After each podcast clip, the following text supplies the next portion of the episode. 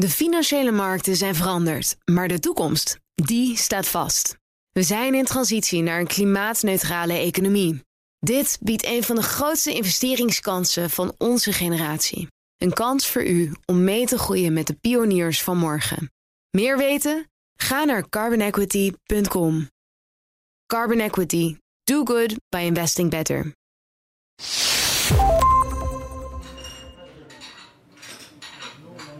Met grote oren zit ik te luisteren naar Madman-achtige verhalen. Als ik in 2011 aan de lunchtafel zit. Als beginnend regisseur deel ik mijn nieuwe kantoor met gelauwerde reclamemakers. De financiële crisis heeft in de drie jaar ervoor hard om zich heen gegrepen.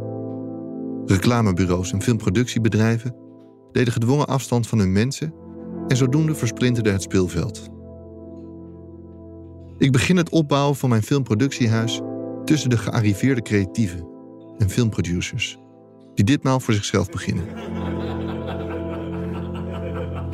De ene naar de andere filmische anekdote over tijden van voor de crisis vliegt over tafel. Verhalen over groepen dronken klanten, kooksnuivende regisseurs, crews van 150 man in het buitenland en geld dat aanhoudend tegen de plinten klotst. Dit terwijl ik niet anders gewend ben dan een braaf wereldje waarin elke klant zijn dubbeltje probeert om te draaien en dure tv-commercials werden ingeruild voor vluchtige online content. In die dagen zie ik kleine, innoverende bedrijfjes in rap tempo groeien. En bedrijven die blijven hangen in exorbitante verdienmodellen van voor de crisis failliet gaan. Organisch werden zodoende de winnaars geselecteerd, waarin ook wij ons plekje verdienden.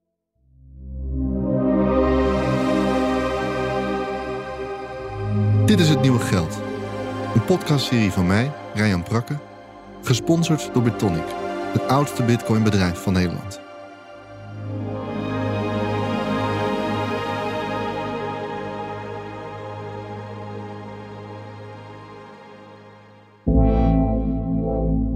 Vijf jaar later vindt de volgende grote verschuiving plaats. Van het een op het andere moment worden de eigenaren, de aandeelhouders van de veelal jonge bedrijfjes uitgekocht. Aan de lunchtafel vang ik op dat achter al die acquisities slechts een aantal multinationals en buitenlandse investeerders zitten. Ook ik word op een gegeven moment uitgenodigd door een slikke vijftiger met hagelwitte sneakers en een net iets te snelle auto. Wat mijn targets zijn voor dit jaar, hoe hard ik wil groeien en of ik opensta voor verkoop. Overvallen door de wending die het gesprek neemt, antwoord ik dat ik en mijn compagnon dit bedrijf vooral zijn begonnen om ons te ontwikkelen als filmmakers. Niet zozeer om een geoliede productiemachine te bouwen. En niet eerder heb ik iemand zijn interesse in mij zo snel zien vervliegen. Nog geen vijf minuten later sta ik buiten. In no time begint het eerst zo diverse, gefragmenteerde lokale speelveld te bestaan uit internationaal opererende reclameconglomeraten. Kleine bedrijfjes gingen op in gigabedrijven. En middelgrote reclamebureaus met nog geen 100 man in dienst groeiden door het samenvoegen van bedrijven uit tot multinationals met duizenden medewerkers over de hele wereld. Groeicijfers waar ik met mijn voorstellingsvermogen niet bij kon. En waaruit ik opmaakte dat ik het financiële spel dat in het bedrijfsleven gespeeld werd niet doorgronde. En zo bleef ik achter met talloze vragen. Waar komen ineens al die investeerders vandaan? Wat is er veranderd dat ineens iedereen kansen ziet door het opkopen van elkaars aandelen? En wat is het effect van deze artificiële vorm van groei op een samenleving? Mijn fascinatie hiervoor gebruik ik als startpunt voor de volgende rivier die ik afdwaal: die van het aandeelhouderschap, oftewel het financieren met eigen vermogen. En zodoende ga ik in gesprek met Hans Schenk, die ik opzoek bij zijn huis in Rotterdam. Goedendag, hi, kom binnen. Ja, dank u. Hans is emeritus hoogleraar economie aan de Universiteit van Tilburg en Utrecht. En deed decennia lang onderzoek naar fusies en overnames. Daarnaast is hij commissaris van de Raad van Bestuur van een aantal grote multinationals. Eenmaal binnen blijkt al snel dat we een onverwachte connectie met elkaar hebben. En het blijkt ook nog dat mijn vrouw jouw vader kent. Het blijkt dat hij eh, eh, vroeger in de journalistiek zat ook. Ja. En mijn vrouw ook. Oh? Zij zegt dat jouw vader mij ook al eens geïnterviewd heeft. Dat zou, nou, dan moet, zou ik straks mijn vader eens even bellen.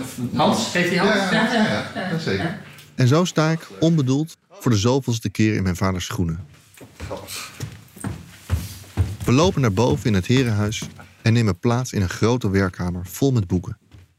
Eh, Ik ben zeg maar begonnen net na de financiële crisis met, eh, met werken. Toen was er een heel gefragmenteerd speelveld. En de afgelopen zeven jaar zijn er echt allemaal grote buitenlandse investeerders geweest. Die allemaal van die kleine partijtjes hebben opgekocht. En eigenlijk, nou, totdat er nu eigenlijk nog maar vijf grote partijen over zijn. Is dat iets op zichzelf staand? Of heeft u dat op veel meer plekken gezien?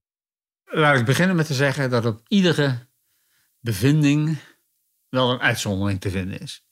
Dit gezegd hebbend, zie je het verschijnsel in bijna alle sectoren terug. En je ziet het eerst de, ma- in eerste instantie de macro-economie terug. Wanneer we geen onderscheid maken naar sectoren, zie je, dat, zie je de collectiviteit van dat verschijnsel. Dus eigenlijk één grote meute eh, die eh, ieder lid van die meute aansteekt om mee te doen aan een spel met heel veel nieten. Een spel dat netto gesproken niets oplevert en voor de macro-economie waarschijnlijk ook nog wel negatieve aspecten heeft. U zegt, dit soort fusies zorgen niet voor groei of voor waardecreatie. Ja, voor, waarde- voor reële waardecreatie. Je kunt het effect van een overname op twee manieren berekenen. Als een bedrijf in de ogen van een belegger meer waard is geworden, wat je bijvoorbeeld kan zien door een gestegen beurskoers, en de stijging valt te relateren aan de overname, dan zou je kunnen zeggen dat er waarde is gecreëerd. Oftewel aandeelhouderswaarde. De andere techniek is dat we ons niets aantrekken van die aandeelhouderswaarde. Onder het gezegde, de aandeelhouderswaarde is eigenlijk alleen maar iets wat bestaat in de ogen van de beleggers. Zij zijn bereid om meer voor jou te betalen, maar of er iets reëels onder zit, wie zal het zeggen? Zijn we gaan kijken naar de reële waardeontwikkeling. Wat is reële waardeontwikkeling? Nou, dat is bijvoorbeeld gemeten aan daadwerkelijke winstgevendheid van je onderneming. Puur aan de hand van jaarverslagen, jaarrekeningen. Eh, is mijn marktaandeel, nadat ik jou had overgenomen, sneller gegroeid dan voorheen? Of dan mogelijk zou zijn geweest zonder die overname van jou? Hoe zit het met mijn innovativiteit? Heb ik, ben ik innovatiever geworden? Heb ik meer patenten laten registreren? Heb ik meer nieuwe producten op de markt kunnen brengen dankzij deze overname? Enzovoort. Dat noemen we allemaal reële waarden. Eh, maar ze geven allemaal een negatief effect. Het kijken naar de aandeelhouderswaarde is dusdanig dominant geworden dat de reële waarde die gecreëerd had moeten worden in de vergetelheid is geraakt. Wat het effect heeft dat in gemiddeld zo'n 75% van de gevallen een overname negatief voor het bedrijf uitpakt. En daarmee voor de samenleving betekent dat er minder mensen aan het werk gehouden kunnen worden, er minder innovatie is en er minder belastinginkomsten zijn. Dit gegeven maakte dat Hans en zijn mede-onderzoekers met grote vragen achterbleven. Wat drijf je nou tot dit gedrag? Jij kunt misschien nog wel denken in al je naïviteit dat het je iets zal opleveren, maar wij weten dat het je niets zal opleveren. En daar hebben wij een, eh, een model voor ontwikkeld. En dat model komt er in essentie op neer dat iedere bestuurder van een onderneming afgerekend wordt op de resultaten van het collectief. Wanneer dat collectief zeer intensief eh, de fusie- en overnamemarkt opgaat en jij gaat niet die markt op, bijvoorbeeld omdat je heel erg eigenwijs bent, word je afgerekend door de steunpilaren van eh, dat verschijnsel. En dat zijn de financiële partijen die daarin betrokken zijn. Die kijken jou aan en zeggen van, eh, meneer Prakke, wat bent u er voor iemand dat u niet meedoet aan wat iedereen toch verstandig acht op dit moment? En dan zeg jij van, eh, ja, maar ik heb in de gaten dat dat spel leidt tot vele niet. En dan word je uitgelachen. Hoe rationeel bestuurders, bankiers en bedrijfseconomen ook denken te handelen, onderaan de streep blijken de psychologische krachtenvelden sterker. En waarom wordt dat gezegd? Nou, dat wordt gezegd omdat bijna alle mensen die met economie te maken hebben, inclusief degenen die economie hebben gestudeerd of economie doseren, menen dat de mens toch altijd uiteindelijk een rationeel iets is. Een homo economicus. Die zal nooit iets doen wat zijn of haar eigen belang aantast. Nou, in de praktijk blijkt dat dus heel vaak het geval te zijn. En zeker bij die fusies en overnames blijkt het schering en inslag te zijn. Hans stelde vast dat er in de geschiedenis een aantal malen eerder snel stijgende fusie- en overnamegolven te vinden zijn. En dat ze een voorbode kunnen zijn voor een recessie. Nou, nou is mijn vraag niet of u wil voorspellen of er een crisis aankomt. Dat was eigenlijk niet de bedoeling. Maar ik was wel benieuwd of u op een of andere manier heeft kunnen vaststellen of we op dit moment zo'n zo'n piek in die fusies en overnames zien of hebben gezien. Ja, die hebben we net gehad. Hè? 2018, 2019 hebben we eh, niveaus bereikt die we niet eerder hebben gezien.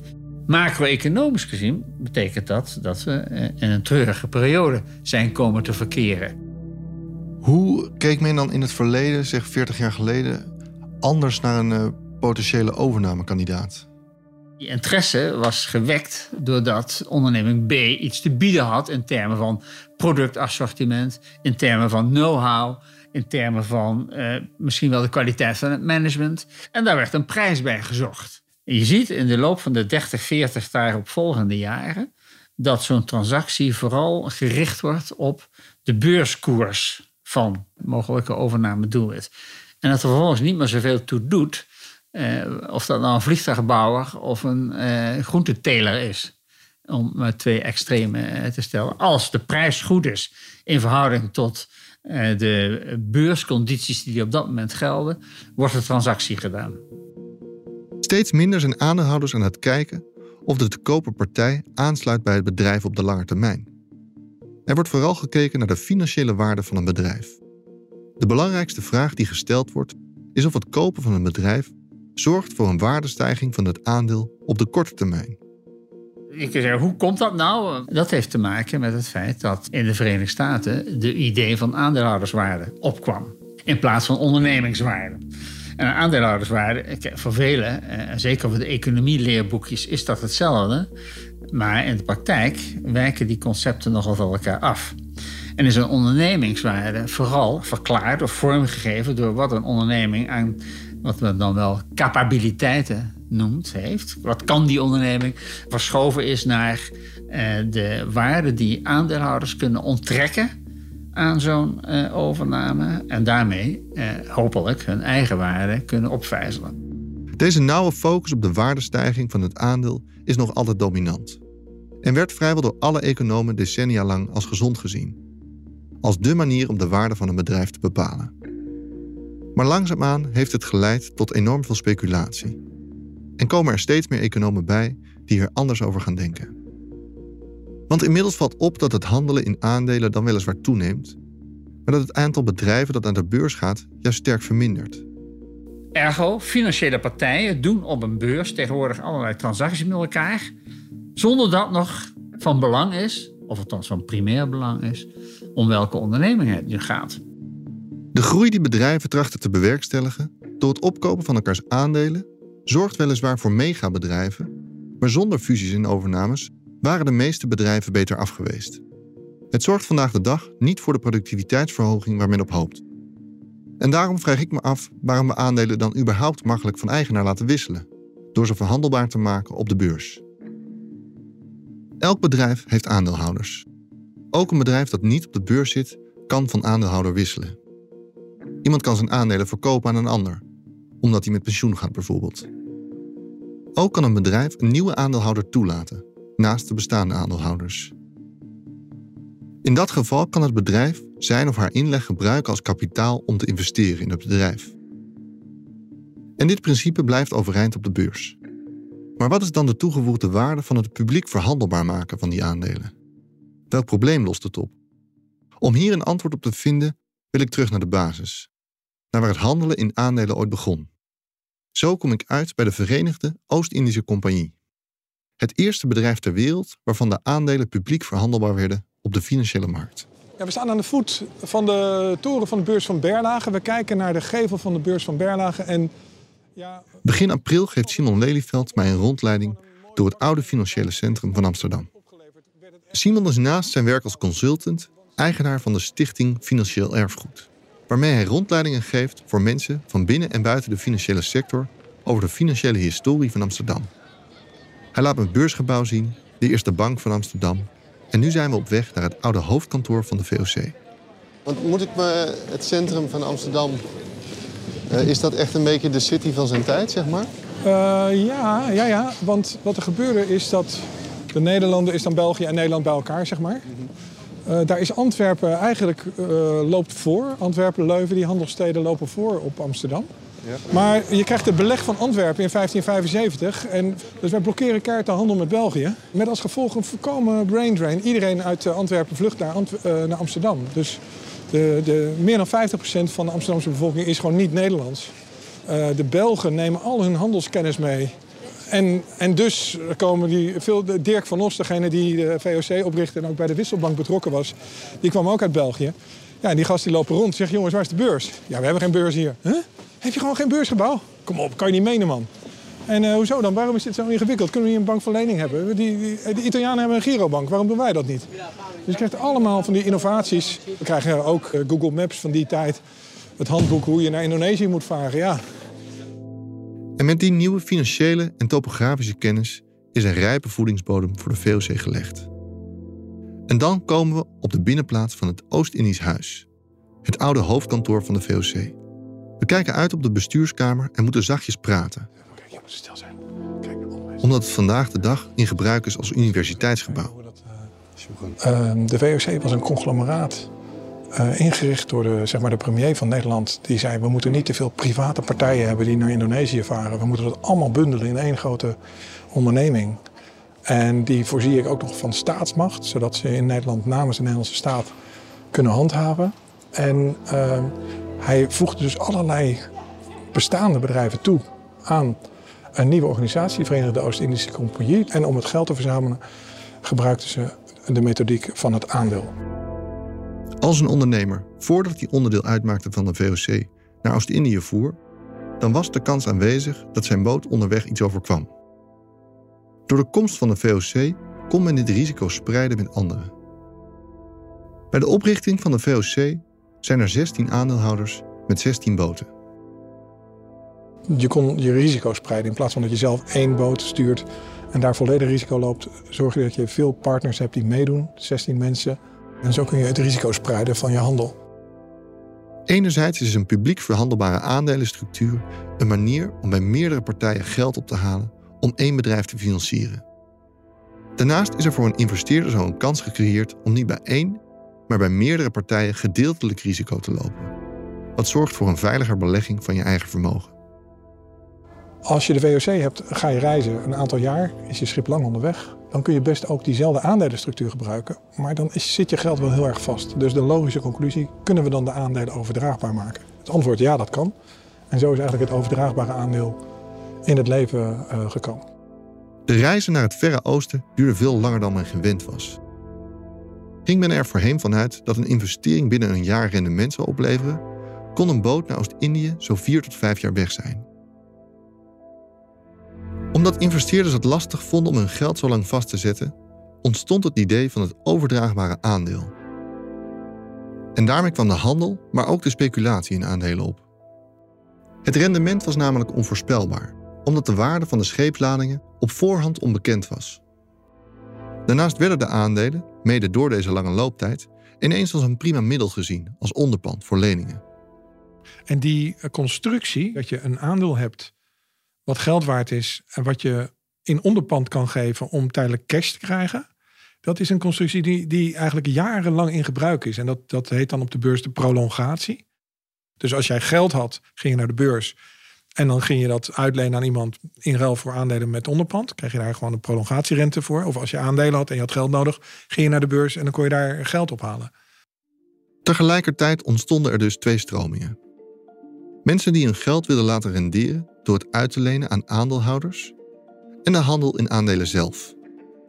Zo werd het financieren van bedrijven gemakkelijker, werd het ondernemingsrisico gespreid en kon je als aandeelhouder makkelijker van je aandelen af als je zag dat de kansen elders lagen. Maar door deze nieuwe vorm van verhandelbaar aandeelhouderschap veranderde er nog iets substantieels. Was voorheen de bestuurder van een bedrijf ook automatisch de aandeelhouder hoefde dat ineens niet meer zo te zijn. Voor het eerst was een bestuurder in dienst van de aandeelhouder. En dat zorgde voor een ander type bestuurder met een ander verantwoordelijkheidsgevoel. Als je persoonlijk aan de lat staat, voel, voelt dat gewoon anders als bestuurder. Dat is gewoon een ander verhaal dan als je, ja, als je gewoon eigenlijk gewoon kantoorklerk bent met beperkte aansprakelijkheid. Nu ik beter begrijp wat de functie van publiek verhandelbare aandelen is, praat ik verder met Ewald Engelen over de problemen die publiek verhandelbaar aandeelhouderschap vandaag de dag met zich meebrengt. Daarnaast wil ik beter begrijpen wat de impact is van de veranderingen in de aansprakelijkheid van het bestuur. Ewald is hoogleraar financiële geografie aan de Universiteit van Amsterdam en deed jarenlang onderzoek naar financialisering. Als je kijkt naar het ondernemingslandschap in Nederland, 100.000 ondernemingen, 99.900 ondernemingen zijn gewoon privaat gehouden ondernemingen. Ook aandelen, maar die aandelen zijn in het bezit van uh, je oom, uh, een, een, neef, uh, een, een, een goede vriend, misschien de bank, whatever. En daar wordt dus niet vrijelijk in gehandeld. En, en die mensen die zitten in zo'n bedrijf voor de lange termijn. Die weten dat ze wellicht wat dividend kunnen verwachten. Um, maar die weten ook dat het heel lastig is om een koper te vinden van hun aandeel. Dus er is een zekere mate van handel in die, in die aandelen, maar heel beperkt. Geen enkel probleem mee. Het probleem zit hem in de publiek verhandelbare aandelen.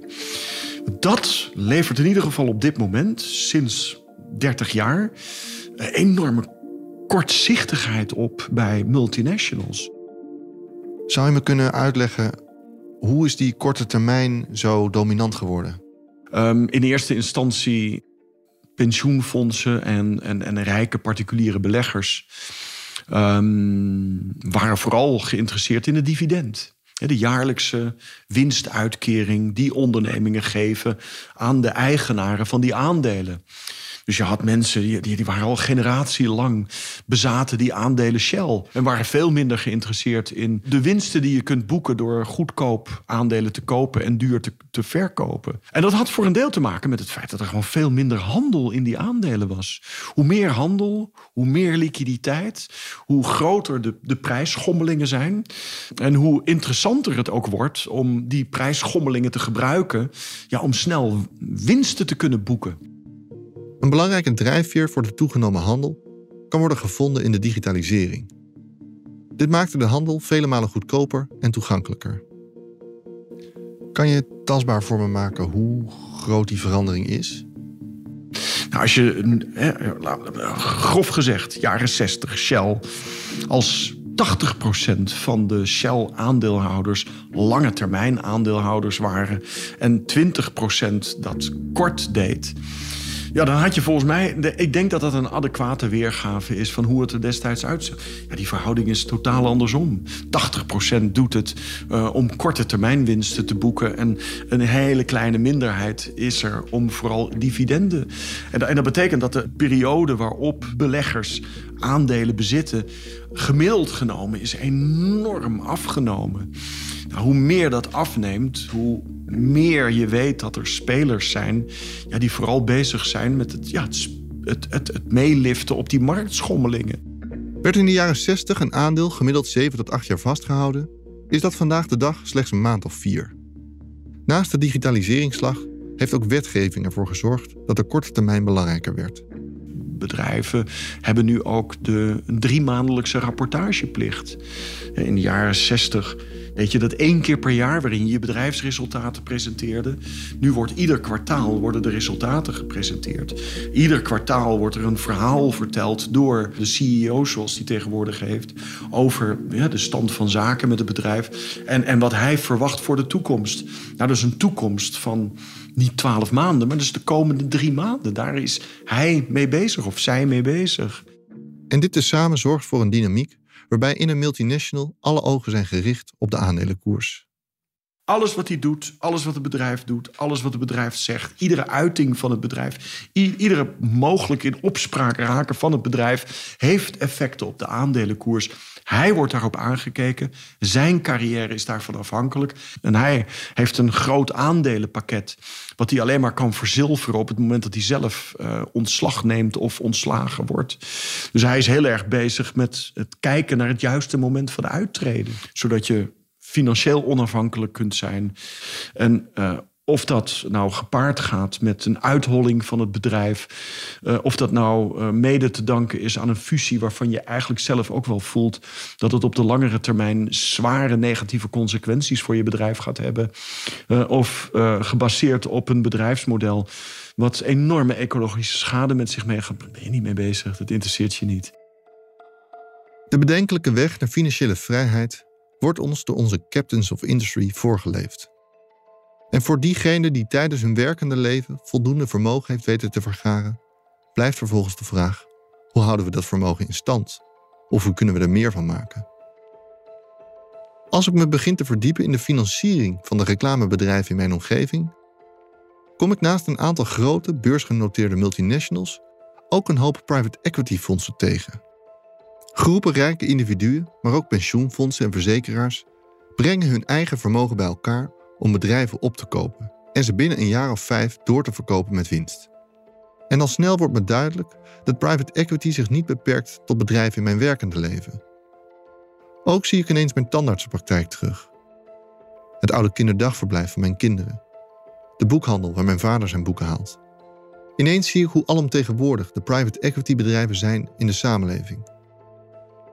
En in vrijwel alle gesprekken die ik voer komen anekdotes van private equity fondsen voor die me duidelijk maken hoe machtig deze partijen zijn.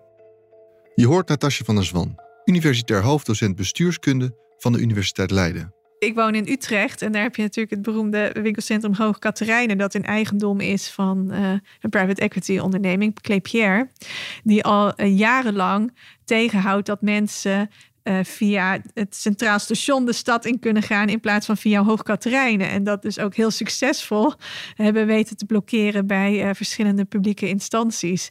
En dat vind ik zo tekenend voor de macht van, van private equity. Dat je dus als treinreiziger wordt gedwongen om door dat winkelcentrum te lopen en ja, eh, misschien ertoe uh, verleid wordt om daar je geld uit te geven. In plaats van dat je misschien een wat snellere route richting het centrum neemt, wat, wat de maatschappelijk nut dient. Het zijn de machtige, onzichtbare eigenaren van veel winkels, zorg- en vastgoedbedrijven. Waar een beursgenoteerd bedrijf een bepaalde zichtbaarheid heeft, waar er over wordt gesproken, blijven de private equity fondsen voor het grote publiek op de achtergrond. Wordt er in nieuwsberichten wel over geschreven, dan gaat dat meer dan eens gepaard met synoniemen, als durfkapitalisten of sprinkhanenplagen. Ook kom ik geregeld verhalen tegen van private equity bedrijven die andere bedrijven overladen met schuld en er zelf met de gezonde onderdelen van het bedrijf vandoor gaan.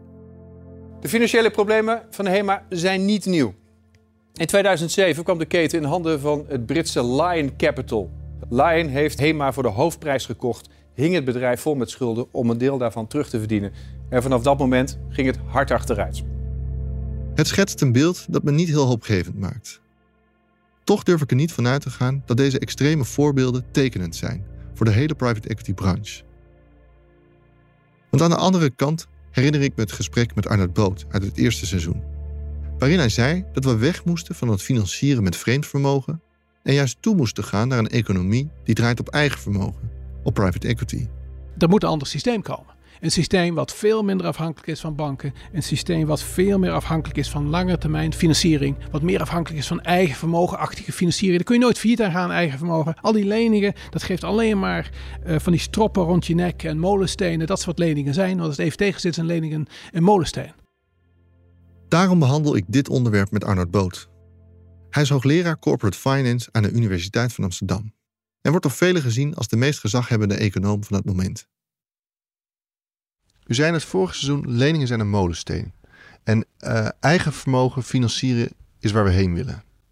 Klopt dat? En heeft u het dan ook over de, de, de private equity fondsen zoals ze nu geregeld in het nieuws komen? Klopt, ten principale klopt het. Hè? Als wij een economie hebben die veel meer gebaseerd is op eigen vermogen. eigen vermogen is risicodragend vermogen. Hè? Het betekent je kunt nooit klem komen te zitten vanwege eigen vermogen. Als het tegen zit, dan zeg je tegen eigen vermogenschaffers, ja, de helft van het geld is weg. Uh, dat kun je niet tegen je vreemd vermogenschaffers zeggen. Die zeggen, ik wil mijn geld terug. Ja? En dan, sta je weer, en eh, dan ben je weer een faillissement. En dan zit je vast. Maar met eigen vermogenschaffers, ja, die bewegen mee. Eigen vermogen wordt ook wel risicodragend vermogen genoemd. Er staat geen onderpand tegenover. En er is dus niets wat je kan worden afgepakt. Voor de economie, en zeker een economie met die grote veranderingen, transities door moet maken, denk aan duurzaamheid, klimaat en wie weet wat, dan gaat er natuurlijk van alles verkeerd. Het is een trial and error periode waar we in zitten. Dan wil je ten principale wil je eigen vermogen hebben wat meebeweegt. En geen vreemd vermogen. En geen molensteen dus. In een private equity fonds stoppen groepen met vermogenden, maar ook bedrijven of institutionele beleggers een deel van hun spaargeld. Het fonds stelt vervolgens een bestuur aan dat vaak met hele specifieke kennis van een industrie op zoek gaat naar slecht presterende bedrijven. Of bedrijven die een moeilijke fase tegemoet gaan, bijvoorbeeld omdat ze een digitaliseringsslag moeten gaan maken. Of op dit moment nog volledig afhankelijk zijn van fossiele brandstoffen. Private equity bedrijven, op zichzelf zijn dat geconcentreerde eigenaren van bedrijven. En juist in omstandigheden van transities. Hè? Want ze halen vaak een bedrijf van de beurs waar iets mee moet. Dus in principe is daar niks mis mee. Ook private equity bedrijven heb je in allerlei soorten en maten. Zo heb je fondsen die zich richten op het midden- en kleinbedrijf, maar ook fondsen die zich richten op multinationals. Daarbinnen hanteert elk fonds zijn eigen strategie. Veel voorkomend is de buy-and-build strategie, waarbij allerlei kleine bedrijfjes aaneengereigd worden tot één grote onderneming. Dit doen ze om schaalvoordeel te creëren. Neem bijvoorbeeld tandartsenpraktijken. Iedereen krijgt hetzelfde logo, hetzelfde IT-systeem, hetzelfde callcenter. Daarmee bespaart men kosten en zien alle bedrijven er tezamen financieel gezonder uit. Een andere, veel voorkomende strategie is de leveraged buyout. Hiermee worden de slecht presterende bedrijven met eigen vermogen en met leningen opgekocht. Het bedrijf krijgt een nieuw management en gaat op hoog tempo snijden in de kosten, waarbij ze meestal beginnen met de grootste kostenpost, het personeel.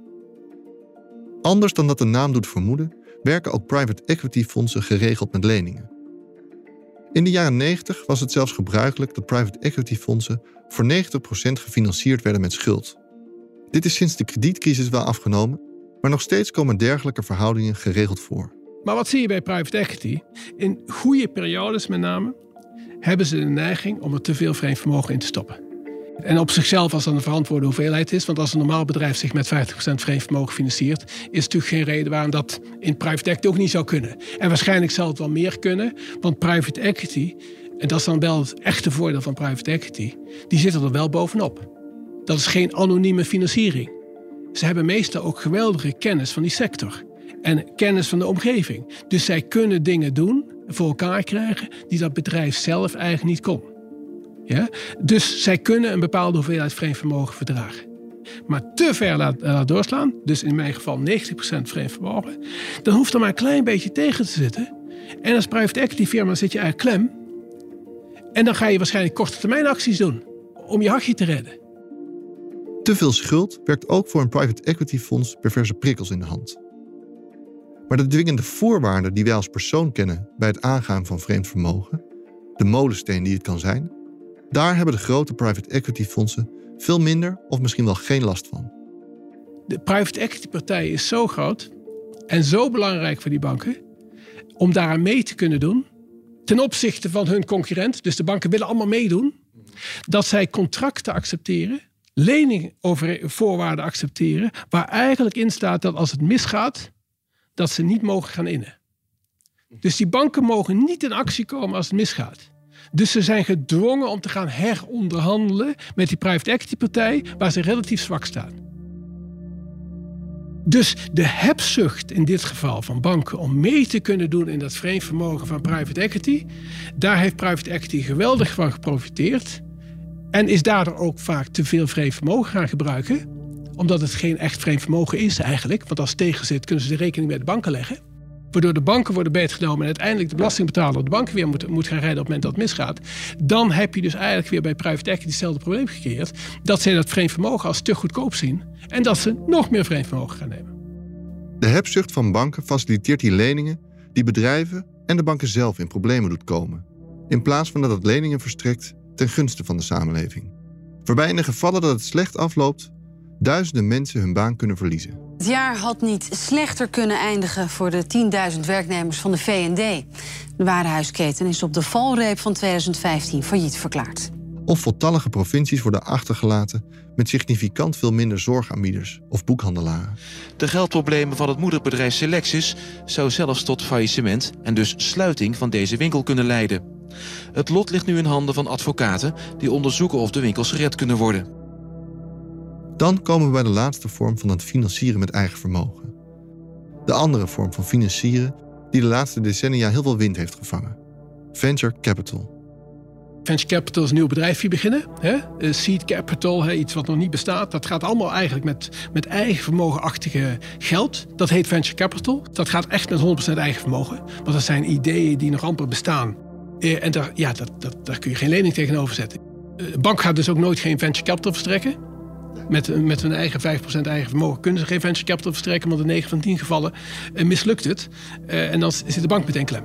Ja. Wat, wat op zichzelf voor de maatschappij zien kwalijk is, toch? Dat een bank niet dat soort risico's durft te nemen. Ja, dus als banken zo dominant zijn zoals ze de afgelopen 30 jaar geweest zijn, en dus eigenlijk ook andere financiering hebben weggedrukt op basis van lobby's en wie weet wat, dan is dat kwalijk, want banken zijn niet in de markt voor risicodragend vermogen. En dat betekent dat de economie, die bank gedomineerd is, altijd genegen is te veel in het bestaande te zitten dan in het nieuwe. Wat het nieuwe vereist eigen vermogen eigenlijk, venture capital. En dat is dus een van de redenen waarom Europa, bankgedomineerd, lange tijd en misschien nog wel steeds achterligt op gebieden waar grotere diversiteit is en mindere bankdominantie is, omdat daar venture capital meer ruimte heeft. De hebzucht bij banken is nog altijd groot. En vanuit een afhankelijkheidspositie voeren de banken, multinationals en private equity fondsen daarom zoveel mogelijk krediet om hun fusie- en overnamehonger te kunnen stillen. Een spel dat op deze manier, met grote hoeveelheden vreemd vermogen, negatief voor de samenleving uitpakt. Zo is ook het financieren met eigen vermogen volledig gedomineerd door de centrale rol die schulden hierin nemen. En blijven we als samenleving door collectieve kortzichtigheid te lang hangen in de wereld van gisteren.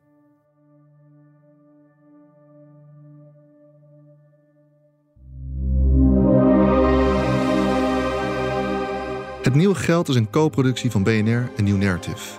Gefinancierd door onze weergeloze sponsor Betonic. Wederom hebben ze het aangedurfd om deze zoektocht met ons aan te gaan, zonder te weten waar we uitkomen. Wil je meer horen? Elke vrijdag verschijnt er de komende zes weken een nieuwe aflevering in je favoriete podcast-app. Volgende week duik ik in de wereld van het sparen maar die balansen van de Nederlandse banken die zijn uh, eh, 900 eh, miljard, 700 eh, miljard. Dus dat, dat is nooit toereikend om zo'n echte crisis op te vangen. Dus dan alsnog zal de belastingbetaler daarvoor moeten opdraaien. En het is echt de overheid die dit hele stelsel uh, garandeert. Ik ben veel dank verschuldigd aan alle economen, bankiers, onderzoekers en journalisten die belangeloos aan deze podcast hebben meegewerkt. De muziek en het sounddesign is gedaan door Josja Petit, Jelle Houbé en Marie Koning. De eindredactie is in handen van Eline Ronner en Wendy Beenakker. Wil je dat meer mensen deze podcast horen? Laat dan alsjeblieft een recensie achter in je favoriete podcast-app en deel hem op alle mogelijke kanalen. Dat helpt enorm.